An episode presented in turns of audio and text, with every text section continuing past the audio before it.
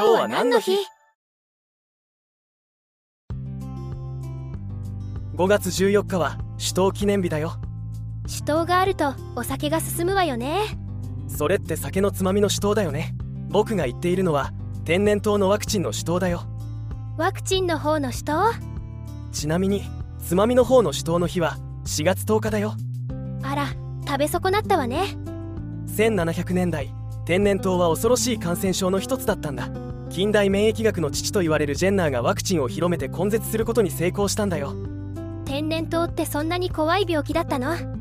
世界中で猛威を振るっていて感染力が強く、致死率が にじゅっパーセント から ごじゅっパーセント ととても怖い病気だったようだよ。日本でもかなり古くから天然痘と思われる記録があるようで、世界各地で同様に悩まされていたらしいんだ。ジェンナーさんはそれを救ったの？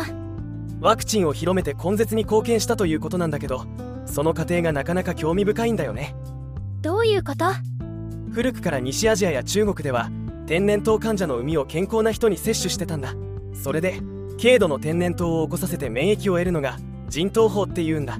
つまり人によるワクチンの手法。日本にも輸入されて一定の効果もあったらしいんだけど、数パーセントの重症化の例もあったようなんだよね。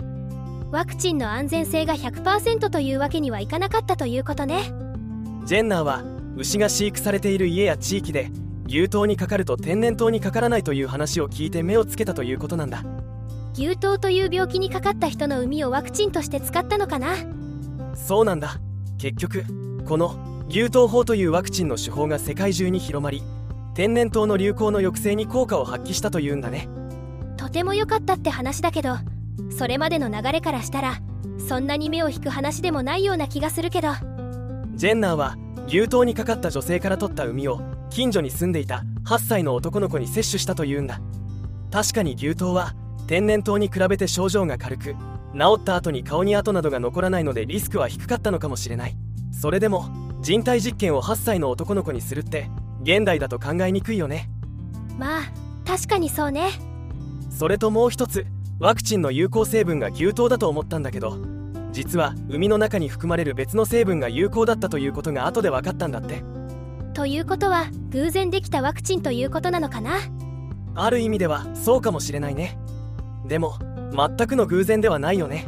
だって牛痘患者は天然痘にかからないという事実が新しいワクチンを導き出したんだからね。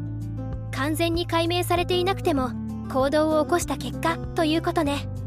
そういう面はあるんだと思う。コロナのワクチンについても世界中でいろんな議論があるからなかなか難しい問題ね。